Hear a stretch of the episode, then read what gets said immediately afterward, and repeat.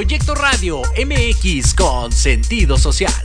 Las opiniones vertidas en este programa son exclusiva responsabilidad de quienes las emiten y no representan necesariamente el pensamiento ni la línea editorial de Proyecto Radio MX. Hola, ¿qué tal? Bienvenidos a Pulso Saludable. Soy Liliana Noble Alemán. Comenzamos.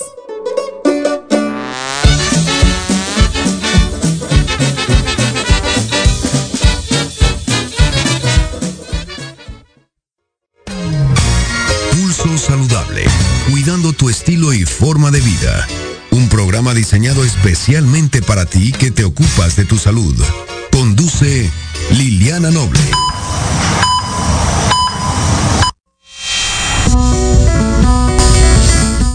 4 de la tarde con 4 minutos, 16 horas con 4 minutos. Muy buenas tardes, tengan todas y todos ustedes. Soy Liliana Noble Alemán y le doy la más cordial bienvenida al pulso saludable del día de hoy en este jueves 18 de mayo de 2023. La temperatura 28 grados centígrados, hace mucho calor, mucho sol, un día muy bonito. Eh, hay muchísimas marchas, hay que tener un poco de paciencia, pero uno uno siempre llega, aunque sea que se meta a veces en sentido contrario, porque los oficiales no lo permiten para poder llegar a nuestros lugares de destino. Pero sí hay que tener un poco de paciencia, sobre todo allá en la zona de la fiscalía, la zona de, mis vecinos de Televisa Chapultepec, ahí está complicado el tráfico en esta Ciudad de México. Estamos transmitiendo justamente completamente en vivo desde esta ciudad capital en la zona centro, acá por Forum Buena Vista en los controles técnicos, la guapísima de Maricruz me acompaña y ahí auxiliándole un poco en el cocheo mi queridísimo director general a ver si digo bien tu apellido, Jorge Escamilla. es que de George, ya les voy a decir tanto a Jorge Negrete de Deportes y a ti, ¿no? De George, y así ya no, ya no le pierdo con ninguno de los dos. Hoy tenemos un programa bastante interesante. Al final va a estar querido, mi querido Jorge Negrete platicándonos.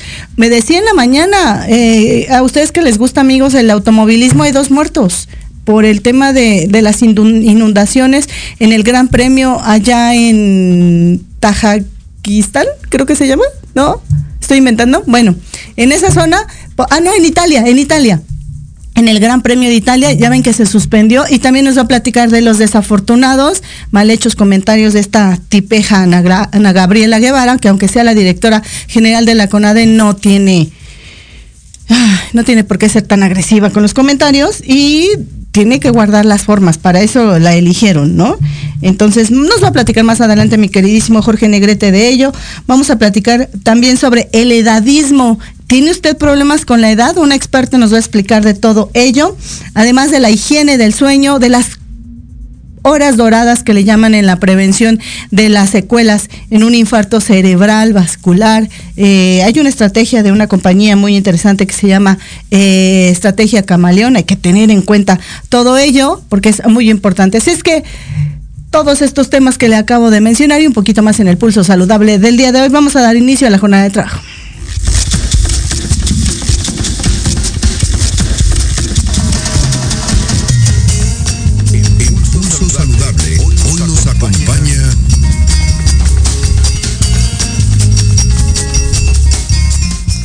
Y se encuentra conmigo a través de la distancia la licenciada en Trabajo Social, Claudia Lourdes Chávez. Ella pertenece al Instituto Nacional de Geriatría y vamos a platicar los próximos minutos sobre este tema, el edadismo. La edad de pronto se vuelve un obstáculo a vencer, una, un objeto de, discriminación, de burla. Esto tiene que ser socialmente aceptado, culturalmente, en el trabajo tendría que ser una, una, una razón para desmotivarnos o para hacernos a un lado. Vamos a platicar de todo ello con la licenciada eh, Claudia. Gracias por estar con nosotros en Pulso Saludable. Muy buenas tardes. ¿Tardes? todavía no se conecta. ¿Todavía no se conecta? ¿Ya está ahí? No. ¿Todavía no está? Ah. ¿Quién está? Ociel. ¿Qué les parece si, si intercambiamos y nos conectamos ahorita con Ociel, les cambiamos. hay que avisarle a Ociel que si puede entrar, por favor. Ociel es el, el, psiquiatra con que vamos a platicar sobre este tema de la higiene del sueño y así hacemos este intercambio en lo que la queridísima Claudia puede puede eh, conectarse con nosotros. Ya le están avisando. Les recuerdo que este tema de, la edad no debe de ser un objeto de discriminación y de burla. Ya vimos el próximo, el pasado martes, el tema de la homofobia, de la bifobia, todos estos temas no deben de ser motivo de, rechazo, de discriminación, de señalización. Todos debemos de, de vivir en, en, una área de confort y de unidad eh, en el trabajo. Así es que, ah, bueno, me dicen que ya está Claudia. Muy bien, entonces vamos directamente con Claudia. Ya se conectó, ya está lista. Claudia, muy buenas tardes. Gracias por estar con nosotros en Pulso Saludable. Hola, buenas tardes. Gracias, hermosa, por, por platicar con nosotros en este tiempo sobre el edadismo. ¿Qué es el edadismo? Pareciera que a medida de que va avanzando la edad, es un lastre a vencer socialmente, culturalmente, y también en las áreas laborales, ¿no? De pronto ya tienes, estás en el tercer piso, en el cuarto piso, en la quinta década, sexta década de la vida y todavía eres fuerte, todavía apenas como que empiezas a entender un poco este el quién eres y hacia dónde vas y ya te cierran varias puertas. Cuéntanos, hermosa, por favor, buenas tardes. Así es, buenas tardes. Pues el edadismo es la forma en la que pensamos, que refiere a los estereotipos, a la forma en la que sentimos, que son los prejuicios, y por ende se traducen en un trato desfavorable hacia las personas, eh, considerando únicamente su edad. Entonces el edadismo se puede vivir en cualquier etapa de la vida, siendo niños, jóvenes o adultos, y en este caso, bueno, eh, las personas mayores son las que prefieren sufrir más este tipo de discriminación por cuestión de edad. Claro. ¿Y, a qué tipos de discriminaciones eh, se, ven eh, reflejados estos maravillosos adultos mayores que, te voy a decir algo, a veces son los más productivos, los más responsables, los que ya tienen una trayectoria de experiencia y que siguen siendo muy valorados en el, mar, en el, en el área laboral, pero algunas empresas ya no los quieren? Así es, precisamente eh, es un dato muy interesante, ya que eh, la vejez se asocia tristemente y lamentablemente con deterioro, con dependencia, fragilidad, vulnerabilidad, y hay una imagen muy negativa y estigmatizada de la vejez y que no es nada real, ya que las estadísticas nos dicen que más del 70% de las personas mayores son funcionales y completamente independientes y eh, el edadismo pues se puede vivir o la discriminación por edad se puede vivir en, en, el ámbito laboral, en el ámbito familiar, comunitario también, ¿verdad? En nuestras relaciones interpersonales también se puede sufrir este tipo de discriminación y vaya también en los medios de comunicación, que esto es bien importante porque también tienen un gran alcance los medios de comunicación. Sí. Y generalmente, pues, cómo vemos en los medios de comunicación a las personas mayores o cómo están representadas como personas que usan bastón, lentes, incluso encorvadas, que caminan, que tienen una marcha lenta.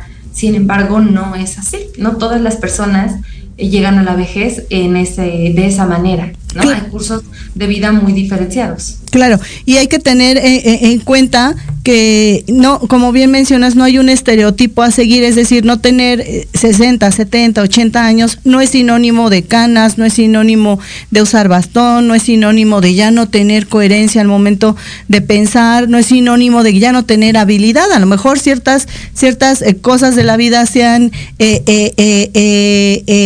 ya no son tan tan ágiles como eran antes, pero siguen siendo completamente productivos. ¿Cómo eh, contribuir socialmente eh, para luchar en contra de esta discriminación denominada edadismo? Pues es muy importante visibilizar la discriminación que sufren las personas mayores, precisamente considerando únicamente su edad, todo el tipo de, de incluso cómo llamamos a las personas, cuando les decimos viejitos, cuando les decimos abuelitos, no todas las personas son, ejercieron la paternidad ni la maternidad, mucho menos son abuelos. Entonces, a mí me parece bien importante primero visibilizar que eh, existe esta discriminación en este tipo de incluso eh, frases que tenemos como de es normal, ya estás viejo, se te olvidó porque es la edad, Todo este tipo de frases que hemos naturalizado, que están muy arraigadas y que hay que dar cuenta que no es normal, que el proceso de envejecimiento no es homogéneo para todos, es universal, sin embargo no es uniforme.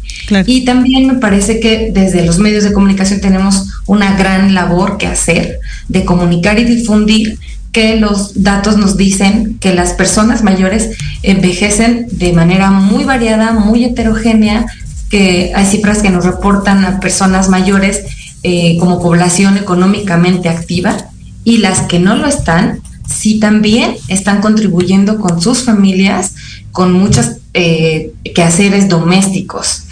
Y bueno, desde el Instituto Nacional de Geriatría tenemos eh, como uno de, de nuestros objetivos está el poder eh, fomentar un envejecimiento saludable. Y desde ahí tenemos el área de enseñanza en la que se ofertan cursos en línea y se ofertan también cursos presenciales. Eh, la, toda la, oferta académica en línea es completamente gratuita y no es únicamente para profesionistas de la salud, también está pensada para que puedan acceder a ella la población en general y desde ahí poder empezar a derribar todos estos mitos y esta imagen tan negativa que hay de la vejez. Claro. ¿Y cómo es que pueden ingresar, eh, querida Claudia, a estos eh, cursos en línea? ¿Y cómo es la versión presencial? ¿Esa sí ya tiene alguna eh, tipificación diferente o es igual abierta a todo público? Sí, es igual. Eh, ustedes entran a la página del Instituto de Geriatría y eh, está la parte que oferta eh, la modalidad presencial, la modalidad virtual y por la que ustedes más pues les acomode sus necesidades, la que elijan, pueden revisar los lineamientos y cursar lo que deseen. Son, hay cursos, hay diplomados. ¿Y, y, a, qué, cuáles son los ejemplos eh, a los que ustedes se han em, enfrentado ahí como institución que ve a personas eh, ya de 60 y más? ¿Qué es lo, más frecuente? ¿Cómo se comporta la sociedad en México ante esta eh, eh, edad avanzada de las personas y que todavía son completamente funcionales y productivas? Bien, esa pregunta es interesante puesto que hay un estudio que efectuó la universidad, la, UNAM, junto con el Instituto de Investigaciones Jurídicas y a mí me gusta mucho este estudio porque se llama Los mexicanos vistos por sí mismos. Es un estudio donde le preguntan a, a los mexicanos cómo es que perciben la vejez. Y de estas preguntas que les hacen para ir sondeando cómo es que estamos pensando la vejez desde nosotros, desde nuestras propias realidades, pues las estadísticas nos dejan ver que más del 50% de la población que fue entrevistada tiene ideas muy estereotipadas de la vejez. Es decir, les preguntaban, ¿qué tan de acuerdo o en desacuerdo estás con estas frases? Y entonces les preguntaban, ¿en la vejez hay mala, hay mala salud? ¿En la vejez hay dependencia? ¿En la vejez hay menos higiene que en la juventud? ¿En la vejez, en las personas viejas son más irritables? Y más del 50% de entrevistados dijo, estoy de acuerdo. Eso quiere decir que hay una imagen bastante estereotipada, sin embargo, todos los estudios que se han hecho, la evidencia científica nos deja ver que no todas las personas envejecen así, no todas son dependientes, no todas son discapacitadas, eh, son, de hecho, pues nos deja ver que más del 70% son funcionales las personas mayores. Claro, y finalmente, sí. Y finalmente, ¿cómo eh, eh, el que lo vive ¿Cómo, ¿Cómo puede acercarse a quién para recibir atención, para recibir eh, eh, eh, recomendaciones de qué hacer al respecto y cómo dirigirse a las, a las demás personas sobre este tema que es complicado, pero bien vale la pena irlo platicando a poco, ¿no? Para que nosotros, por ejemplo, en los medios de comunicación, pareciera que a cierta edad ya no puedes aparecer o ya no tienes esta imagen, ¿no? Esta, esta eh, eh, eh, prioridad que te piden cuando tienes que, que salir en la tele, pero resulta que, que, el tiempo también avanza y no vas a poder estar con esta imagen los 70 años, pero la inteligencia esa no se acaba y esa también es valiosa, ¿no? Así es, por eso es, es una es una situación bastante compleja porque intervienen muchísimos actores, ¿no? Es eh, la persona mayor, es la comunidad, la familia, las instituciones, el, el Estado, sus políticas, ¿no? Que también ahí es, es muy interesante porque eh, desde dónde se, se, plantean también muchas de las, de las, políticas que son bastante asistencialistas, que tienen un sesgo para con las personas mayores. ¿Cómo, eh, cómo es que tendríamos que trabajar de manera conjunta para poder sumar esfuerzos y que las personas mayores se sepan sujetas de derechos Bien. y que ellas mismas empiecen a exigirlo y, y, hacer notar que esto no es normal, que con la edad no es normal que te nieguen un trabajo, que con la edad no es normal que estés enfermo. Es, a mí me parece que es un trabajo eh, colaborativo en el que tendríamos que sumarnos todos, también los medios de comunicación, por supuesto, eh, tienen un, hay un trabajo titánico. Claro. ¿Cuál sería tu mensaje final en esta tarde en Pulso Saludable? Pues eh, el envejecimiento es un proceso universal que nos sucede a todos, lo estamos viviendo, que hoy eh, estoy más viejita que hace una hora y que muchas de mis decisiones, de mis hábitos de vida que estoy yo en este momento llevando a cabo, van a generar una vejez para mí. Entonces, para mí, para todos. Es decir, no se llega de un salto triple a la vejez. Claro. Y la vejez no de pronto aparecen de manera mágica eh, las dependencias, las enfermedades, no es así. Tiene que ver desde cómo me estoy posicionando en este momento, cómo me cuido, qué estoy invirtiendo en mi cuerpo, en mi vida y, y con los demás, cómo convivo además, para tener una parte, sí, es decir, cómo estoy en ese momento llevando mi vida para tener una vejez mucho más saludable o con ya ciertas deficiencias. Claro. ¿Cuál es la página en línea del instituto, Claudia, para que la gente la pueda eh, tener y si los que deseen puedan ingresar a estos cursos? Sí, claro, es el... ustedes solo ponen Instituto de Geriatría en, en, ¿En, el Google? en Google, sí, y ahí es como nos aparece. Muy bien. Pues seguramente es la primera de muchas más oportunidades que tenemos de platicar. Hay que repetir este tema en unos dos, tres meses más porque eh, eh, es muy importante empezar a concientizar a la gente y nosotros en Pulso Saludable consideramos que es muy importante no, no discriminar y parte de la discriminación en todas sus aristas horribles que tiene, una de ellas es este tema del edadismo. Gracias Claudia, te mando un abrazo, buenas tardes. Gracias, hasta luego. Hasta luego ahí la voz de la licenciada Claudia Lourdes Chávez García, ella trabajadora social del Instituto Nacional de Geriatría, usted lo puede encontrar también como INGER y ahí puede meterse a la página. La verdad es que tiene cosas muy interesantes, yo ya lo he visto, y cursos, todos los que quiera para las personas adultas mayores. Pausa, 4 de la tarde con 22 minutos. Vengo.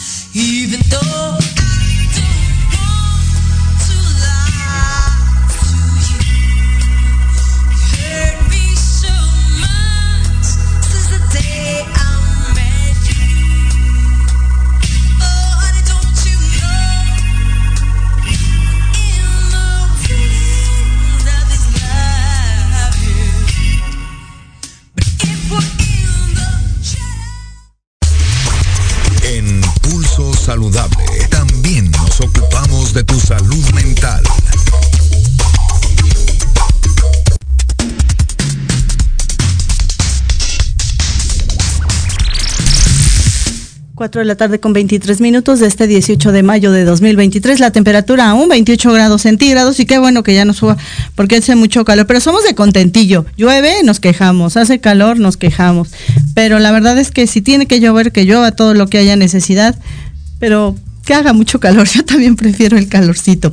Y ya se encuentra conmigo a través de la distancia el doctor Ociel Fernández Fernández. Él es médico psiquiatra y paido psiquiatra, egresado de la Universidad de Durango y del Instituto Nacional de Psiquiatría, en donde también cursó la, la especialidad en conjunto con la Universidad Nacional Autónoma de México. Cursos muchísimos, le destaco algunos, identificación y prevención de la conducta suicida en distintos contextos, obesidad, em, y la relación con la salud mental. Ese tema es muy interesante. Así es que vamos a platicar con él los próximos minutos sobre la higiene del sueño qué tan importante se oye a higiene como a tener limpia la habitación donde vamos a dormir, no necesariamente. Así es que vamos a platicar los próximos minutos para que las niñas, los niños y los adolescentes y el público en general conozca la importancia, la importancia del sueño.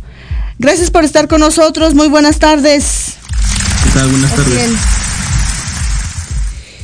¿Qué es este tema de la higiene del sueño? Si el cuéntanos, por favor.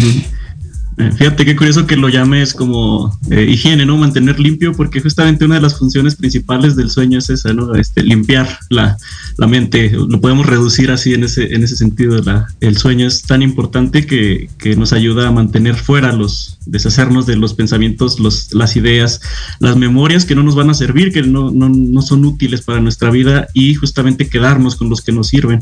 Entonces, eh, es necesario porque lo que nos hace es mantenerlos la las memorias, las cosas que nosotros fuimos captando a lo largo del día y quedarnos solamente con las que nos van a ayudar a sobrevivir. Es decir, mejora la memoria, en otras palabras, eh, porque, eh, bueno, se escucha como un poco paradójico, ¿no? Porque lo que hace el sueño es eliminar memorias que no nos sirven, pero nos quedamos con las que nos sirven. Entonces, parte de ahí es la importancia de, mantener un, sueño. Eh, adecuado, una buena higiene de sueño y cómo mantenemos un sueño adecuado a través de la, de la higiene de sueño. Esa es, esa es la importancia. Claro, y a veces el sueño, conciliar el sueño es la peor pesadilla antes de las propias pesadillas, ¿no? Mucha gente no puede, ¿no? Cuéntanos, por favor. Sí, fíjate que los trastornos del sueño eh, específicamente se ve como, a lo largo de todos los trastornos mentales existe el sueño como un, un síntoma. Entonces vemos pacientes que tienen depresión, que tienen problemas de sueño, pacientes ansiosos con trastornos de sueño. Eh, casi todos los trastornos mentales van a cursar con problemas de sueño. Entonces una de las principales recomendaciones y las primeras recomendaciones que hacemos en psiquiatría es tener una buena higiene de sueño para este, ayudar y favorecer esta, esta capacidad que nosotros tenemos de regenerar y, adecuar un poco la, la, mente, los recuerdos, para este, mejorar después la calidad de vida dentro de las necesidades que nosotros tenemos para calidad de vida, aparte de, una buena autoestima, pues tiene que ver mucho la higiene personal, la higiene de sueño y las relaciones, ¿no? Mantener unas buenas relaciones. Entonces, casi nunca hablamos, curiosamente, de la higiene de sueño y pensamos que el dormir poco o tener mucho sueño durante el día es hasta normal. Entonces, sí es muy, muy necesario mantener una, una, adecuada, primero monitorizarnos, ¿no? Si no tenemos una buena higiene de sueño, pues no voy a yo a empezar si tengo un trastorno o no del sueño, hasta que yo ya esté 100% seguro de que tengo una buena higiene de sueño. ¿Cómo puedo saber si tengo un trastorno del sueño y por consecuencia, cómo puedo saber si tengo una adecuada, ideal higiene del sueño? Y entendería que uno es consecuencia del otro, ¿no? Sí, justamente se, se, relacionan negativamente ahí, los dos van, van subiendo. Eh, pues lo primero que tenemos que ver en todos los trastornos es la disfunción, ¿no? Si hablo yo de que pues, no puedo dormir una noche, pues bueno, no, no estoy disfuncionando, pero si ya son más las noches que no estoy durmiendo a la semana o me estoy pasando ya más de dos, tres horas sin dormir, que yo quiero estar durmiendo y ya llego a disfuncionar a la hora de, hacer mi trabajo con mi familia o en la escuela, ¿no? Los pacientes que vemos este, en psiquiatría infantil disfuncionan en la escuela, están muy irritables, muy enojones, eh, se pelean, tienen una autoestima muy baja, llegan a tener problemas, eh, sobre todo pues, como están muy distraídos, no, no alcanzan a establecer esta eh, memoria al, al, corriente y empiezan a tener problemas también académicos. Entonces, esa ya la situación, si, ves, hay una disfunción grave en todas las áreas de, de, la vida donde nos desarrollamos como personas y entonces allá podemos empezar a, pensar si tengo en un trastorno de sueño. Entonces ya sería tiempo de, recurrir y buscar alguna entrevista diagnóstica que nos pueda decir si necesito yo manejar o no eh, un trastorno de sueño. Y si, y si ya tenemos este diagnóstico o no lo conocemos, Ahora, ¿cuál es la otra parte? ¿Cómo sabemos que realmente tenemos una higiene adecuada del sueño? No hay muchos, eh, muchos malos hábitos en las, en las, eh, en las eh, en las recámaras, ¿no? La utilizan para trabajar, para comer, para ver tele, para contestar el celular, para leer. La cama funciona para muchas cosas y el, el objetivo esencial es para descansar. ¿Qué hay de, pues de, cierto si esto es mito o solamente realidad? Sí, esto es completamente real. No hay este el hecho de la cama solamente tiene que servir para dormir y pues, en adultos para, para algunas otras cosas, ¿no? Pero en este caso, en este caso que no hablaremos en este momento de eso. claro. Ah, está, me puse roja. sí, entonces tiene que ser justamente solo para dormir. Si no puedes dormir 20 minutos de intentar dormir, te levantas de la cama, vas y haces algo, casi siempre recomendamos algo aburrido, ¿no? Prepararte un té que no tenga teína o cafeína, irte a la sala a leer un poquito, salirte de tu cuarto, que tu cuarto cuerpo entienda que la cama solo es para dormir. Si estás leyendo eh, en la cama, si estás comiendo en la cama, si la usas como guardarropa, ¿no? Muchos de los adolescentes utilizan su cama como guardarropa y nada más avientan. Pues no es un, no es un ambiente apto para dormir y, dentro de las medidas de higiene de sueño, eh, Existen varias versiones, pueden buscar en internet, eh, buscar medidas de higiene de sueño, casi cada institución que trata los trastornos del sueño tiene sus propias medidas de higiene y en general eh, todas recomiendan, son una serie de pasos que recomiendan es lo mismo, ¿no? Siempre lo más importante es mantener un horario fijo, siempre, a la misma hora me voy a acostar y a la misma hora me voy a levantar, con estas pequeñas variantes de decir, eh, bueno, si ya tengo 20 minutos aquí intentando dormir, pues no lo logré. Me levanto de la cama, me salgo de la cama y me voy a hacer algo aburrido fuera de la cama. Nada de que me quedo ahí dándole screen rolling al, Twitter, al Facebook. No, no, no. Eh, ah, incluido los fines de semana, esto es importante, ¿no? Porque muchos de los padres eh, lo, que, lo que decimos, bueno, ese es fin de semana, el sábado te levantas más tarde, ¿no? cuando mucho se puede variar un poquito 20, 25 minutos, es decir, normalmente de lunes a viernes te levantas a las 7, pues el fin de semana cuando mucho, 7, media, ya es, y eso es exagerado, es mantener una higiene, un horario específico para acostarse y levantarse todos los fines de semana, incluido vacaciones, todo también.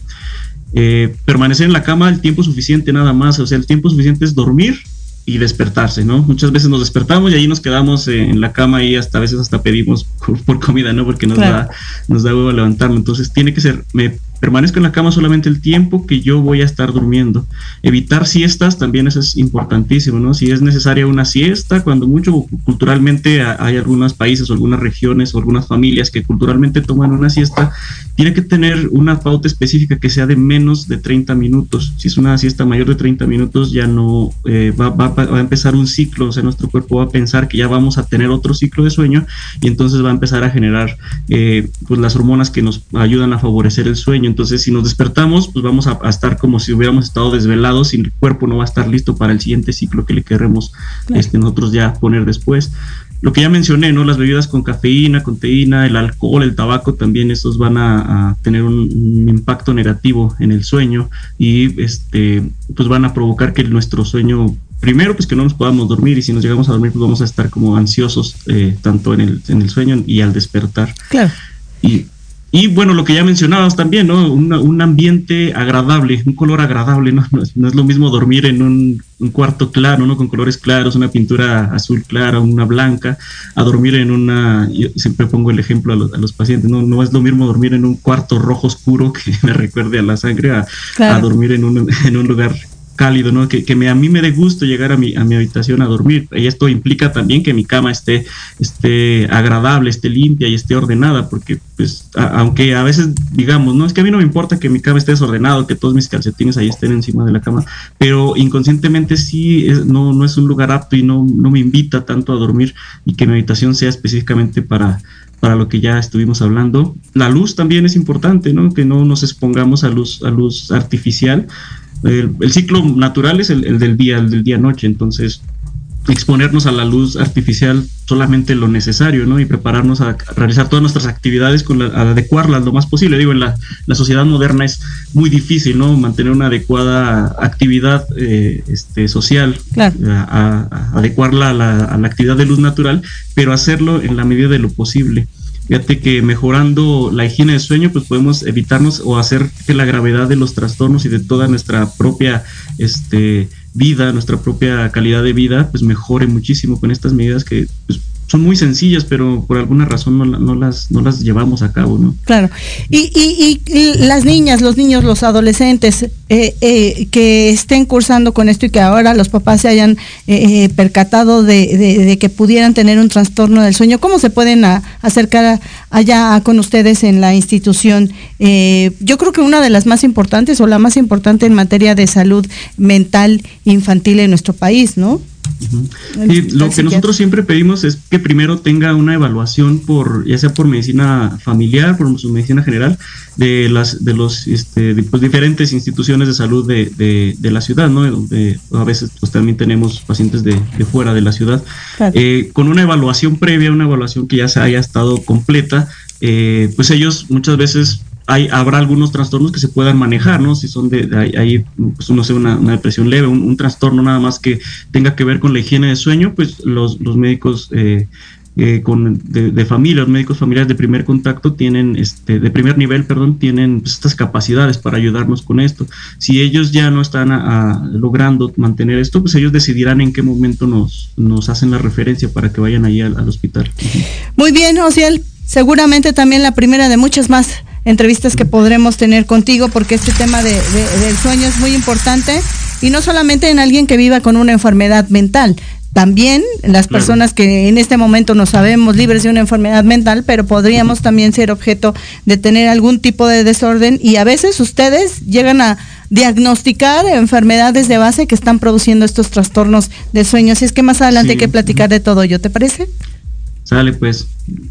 Muy bien, muchas gracias. Te mando un abrazo. Buenas tardes. Hasta luego, igual. Gracias. Ahí la voz en esta tarde del doctor Ociel Fernández Fernández, médico psiquiatra y paido psiquiatra, de egresado de la Universidad de, Durango, es duranguense, y del Instituto Nacional de Psiquiatría, donde hizo la especialidad y la subespecialidad que en coordinación ahí con la Universidad Nacional Autónoma de México. Marta Alicia Moreno Bautista dice que la respiración ayuda para conciliar el sueño y por supuesto meditar. Muchas gracias por tus comentarios, Marta.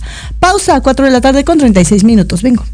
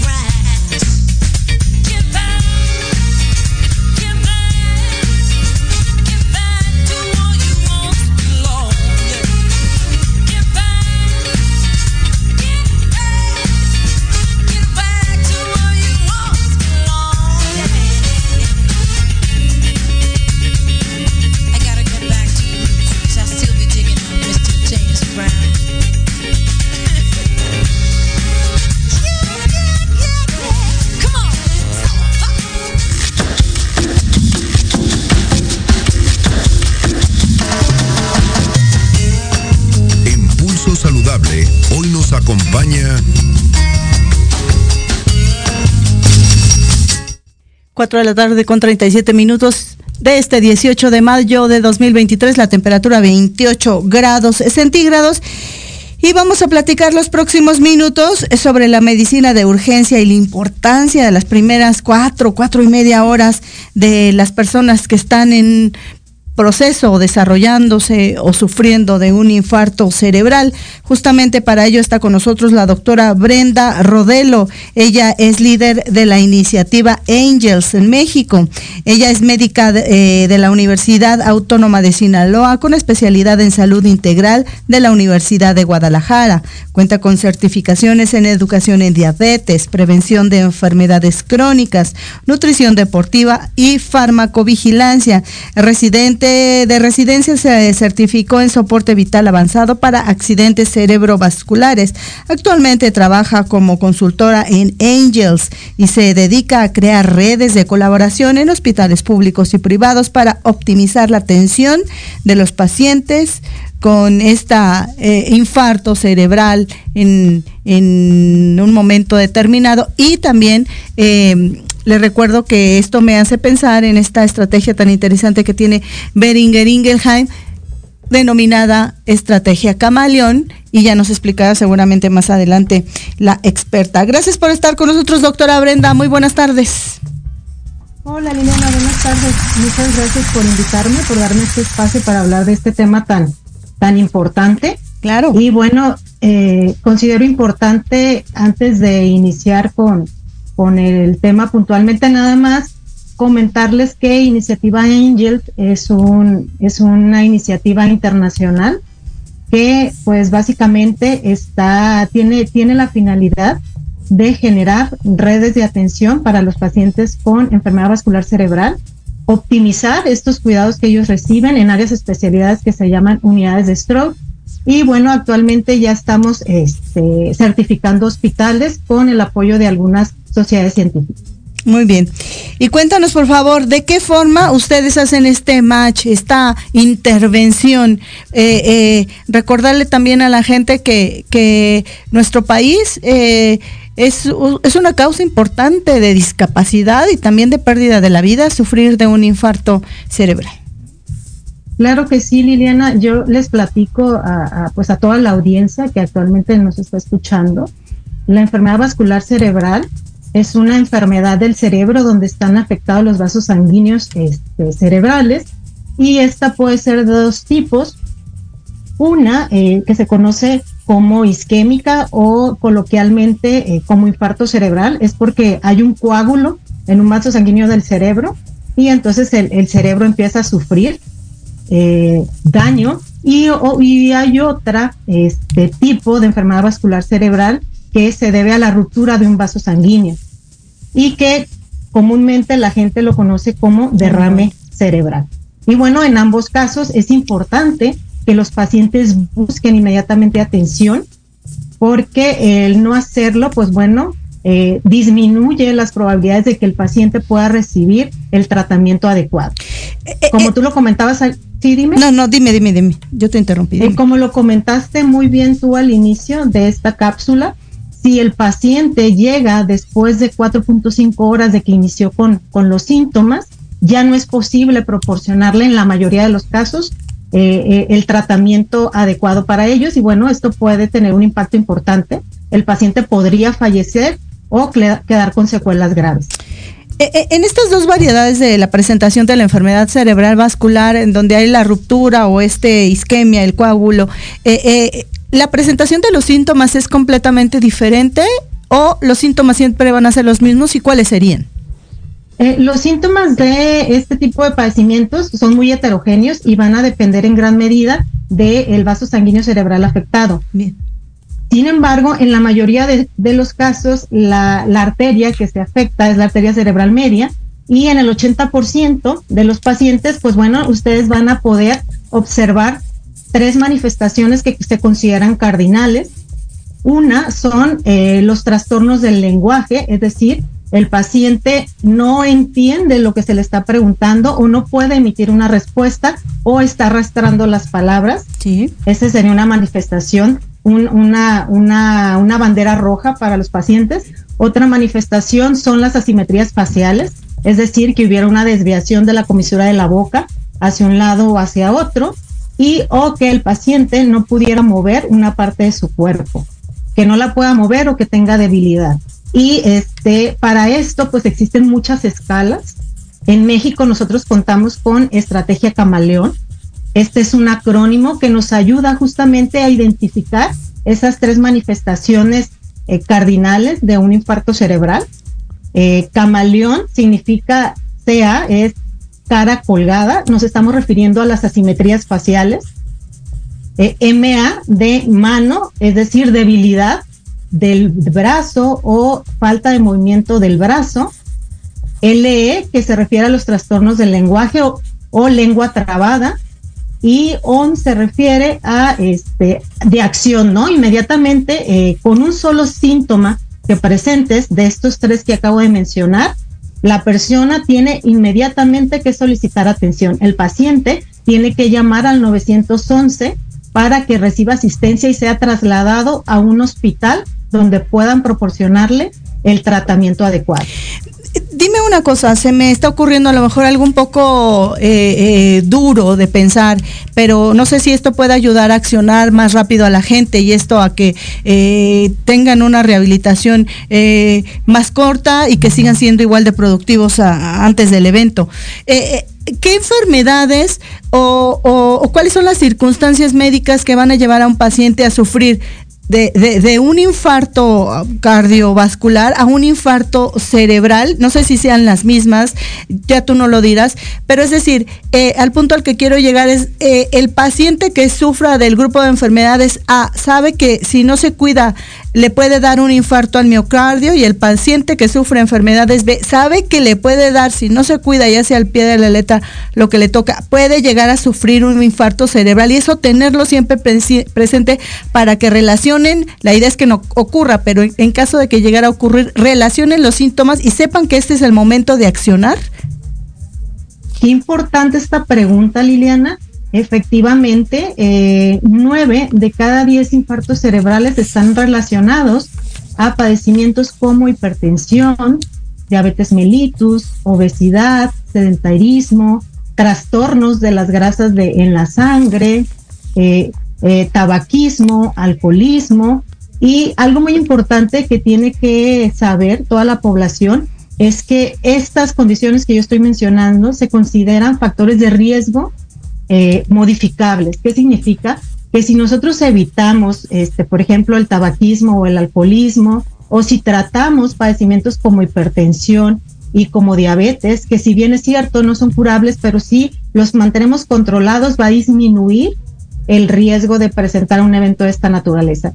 Yo, este, cuando doy los entrenamientos, eh, lo platico de esta manera. Nosotros por nacer ya tenemos un boletito de lotería de que en algún momento de nuestras vidas presentemos un infarto cerebral. Pero si tú empiezas a juntar, por ejemplo, diabetes mellitus, pues bueno, eh, este, este padecimiento incrementa el riesgo de padecer un infarto entre tres a seis veces. Entonces tú ya tienes seis boletitos más para tener un infarto. Si adicionalmente también tienes hipertensión, que incrementa un, siete veces más el riesgo de tener un infarto, pues entonces tú ahí le vas sumando el, el, el, riesgo, ¿no? Entre más boletitos tengas, pues es más probable que tú presentes un este infarto cerebral. Claro.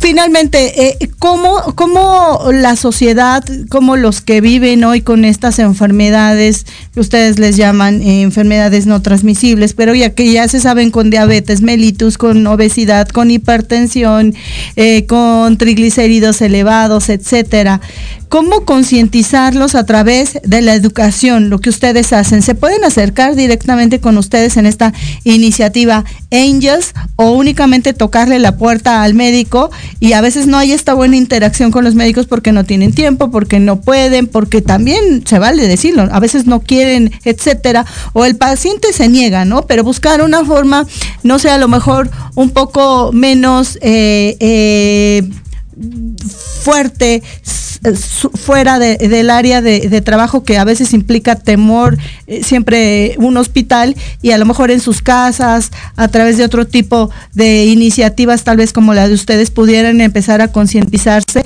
y tomar un poco más de, de, información y echar mano de ello para ir mejorando la calidad de su salud y por consecuencia la, la calidad de la vida, ¿no? Y postergar la vida, ¿no? Sí, claro. Eh, eh, la población tiene que considerar o tiene que estar informada que eh, la atención de la enfermedad vascular cerebral, específicamente del infarto, pues bueno, no se puede atender en cualquier hospital.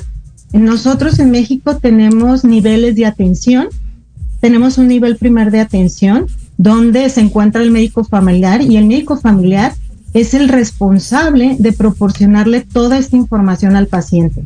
¿A, qué paciente? Pues aquel que tiene factores de riesgo, al paciente que vive con diabetes mellitus, que vive con hipertensión, al paciente que, que tiene obesidad y, sobrepeso, o eh, incluso a, aquel paciente que vaya a consulta por eh, otros padecimientos que probablemente no, no sea alguna enfermedad crónica no transmisible, pero si el médico identifica que el paciente tiene un factor de riesgo, el médico familiar es el responsable de proporcionarle toda esta información e iniciar eh, todos los cuidados, el, todos los exámenes que sean necesarios para su diagnóstico.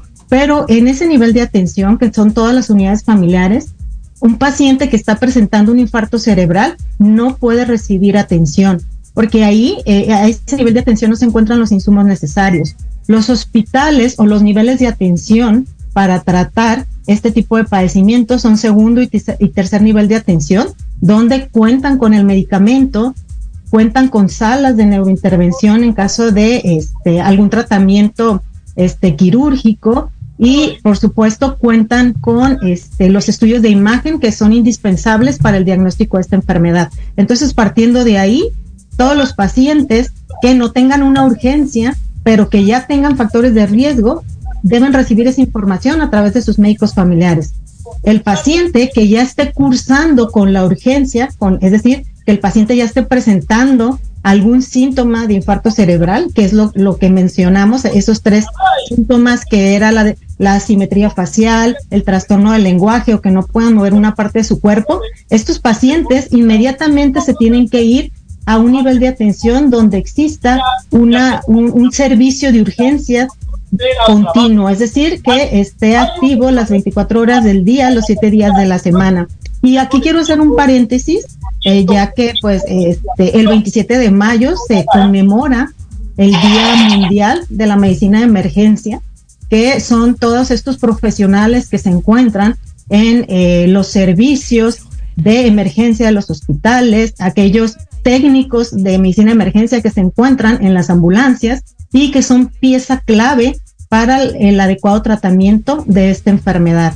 Esta, esta especialidad, pues bueno, se encarga del reconocimiento, el diagnóstico, la estabilización y el tratamiento inicial de los pacientes cuando están en, estado crítico y bueno, pues se enfrentan a muchos retos eh, es más fácil eh, diagnosticar y tratar un paciente cuando el paciente está estable que cuando no lo está. Entonces, muchas veces ellos tienen que tomar decisiones rápidas, pero estas decisiones tienen que ser precisas. Ellos tienen que trabajar bajo presión. Ellos tienen, incluso en la mayoría de las ocasiones, trabajan en este ambientes este un tanto inseguros. Claro. Y bueno, el lema de esta conmemoración para este año es tu seguridad, es nuestra prioridad y bueno, básicamente se refiere a la necesidad, a la seguridad en los pacientes y su necesidad de recibir esos cuidados eh, adecuados y aliviar su sufrimiento, pero también a la seguridad de los profesionales de la salud que también tienen el derecho de trabajar o desempeñar su, su trabajo en un sitio seguro, donde cuenten con todos los insumos necesarios para proporcionar la atención que el paciente requiere. Y, por supuesto, trabajar un número de horas adecuadas para que el médico o el, el, equipo de enfermería siempre esté en las adecuadas condiciones y pueda tomar esas decisiones este, inmediatas y precisas que al final pues van a tener un impacto positivo en la salud de nuestros pacientes. Muy bien. Pues te agradezco mucho haber platicado estos minutos con nosotros esta eh, apasionante tema en, donde lo más importante de esto, sin, sin, sin que suene a, a que no le, le, damos el valor meritorio que merece cada una de las explicaciones que nos has dado, pero todo se resume en algo muy complicado para la sociedad, para quienes viven con las enfermedades, eh, que no, no, hemos podido llegar a entender qué es la prevención, ¿no? Yo le preguntaba en algún momento a un cardiólogo, eh, y eso se me quedó muy, muy grabado, que qué era lo que yo tenía que hacer para mantener mi corazón saludable, pues si yo quería vivir muchos años.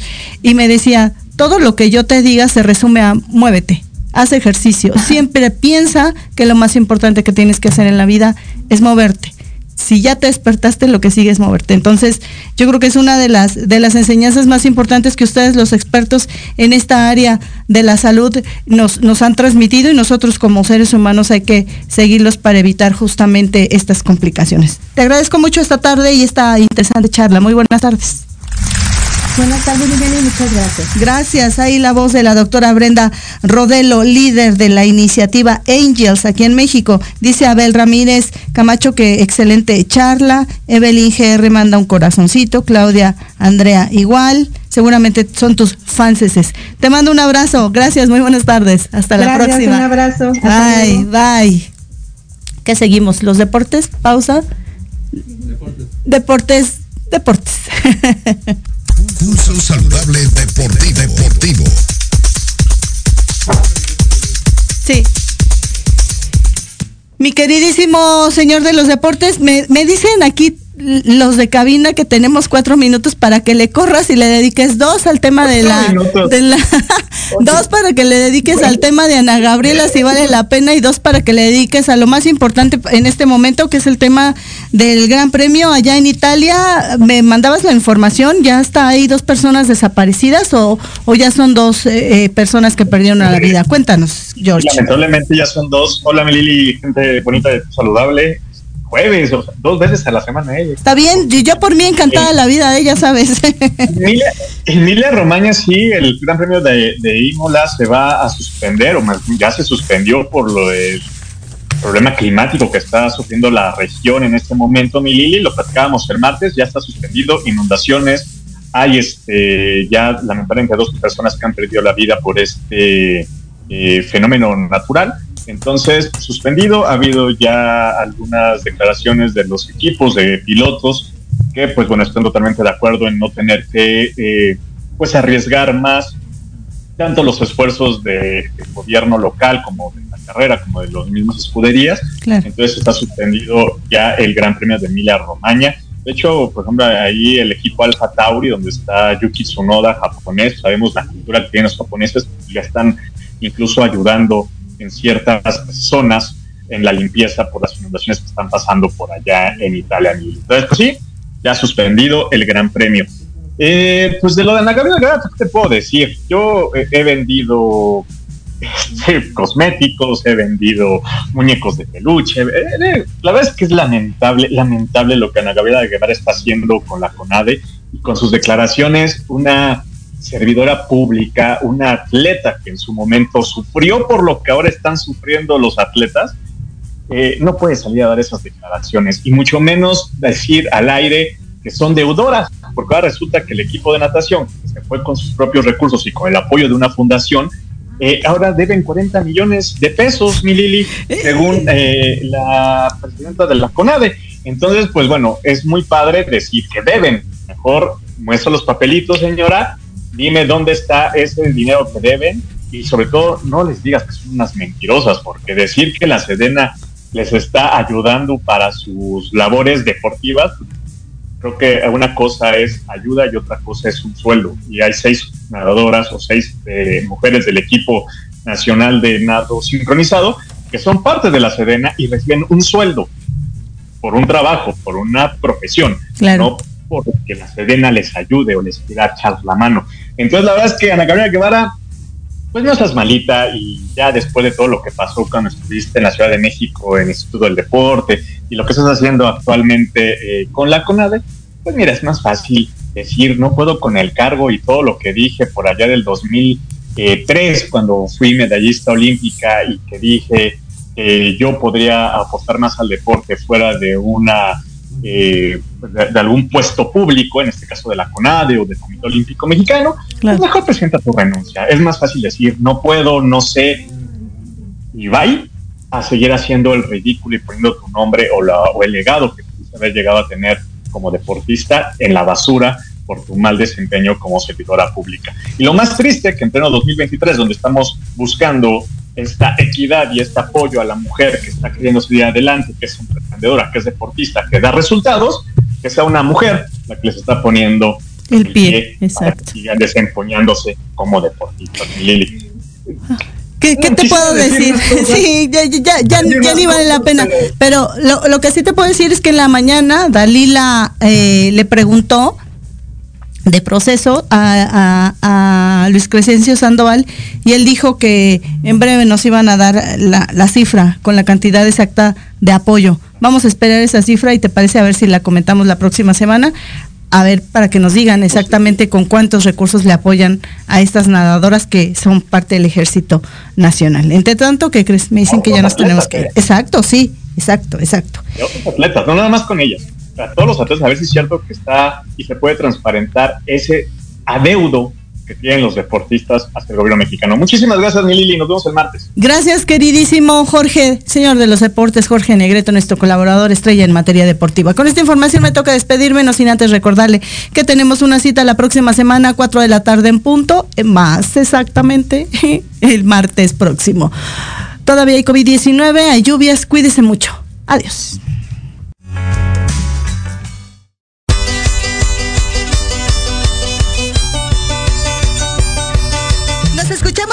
Próxima semana. Entre tanto, síguenos en nuestras redes sociales. En YouTube y Facebook aparecemos como Pulso Saludable. Y comparten nuestro programa del día de hoy. Hasta la próxima.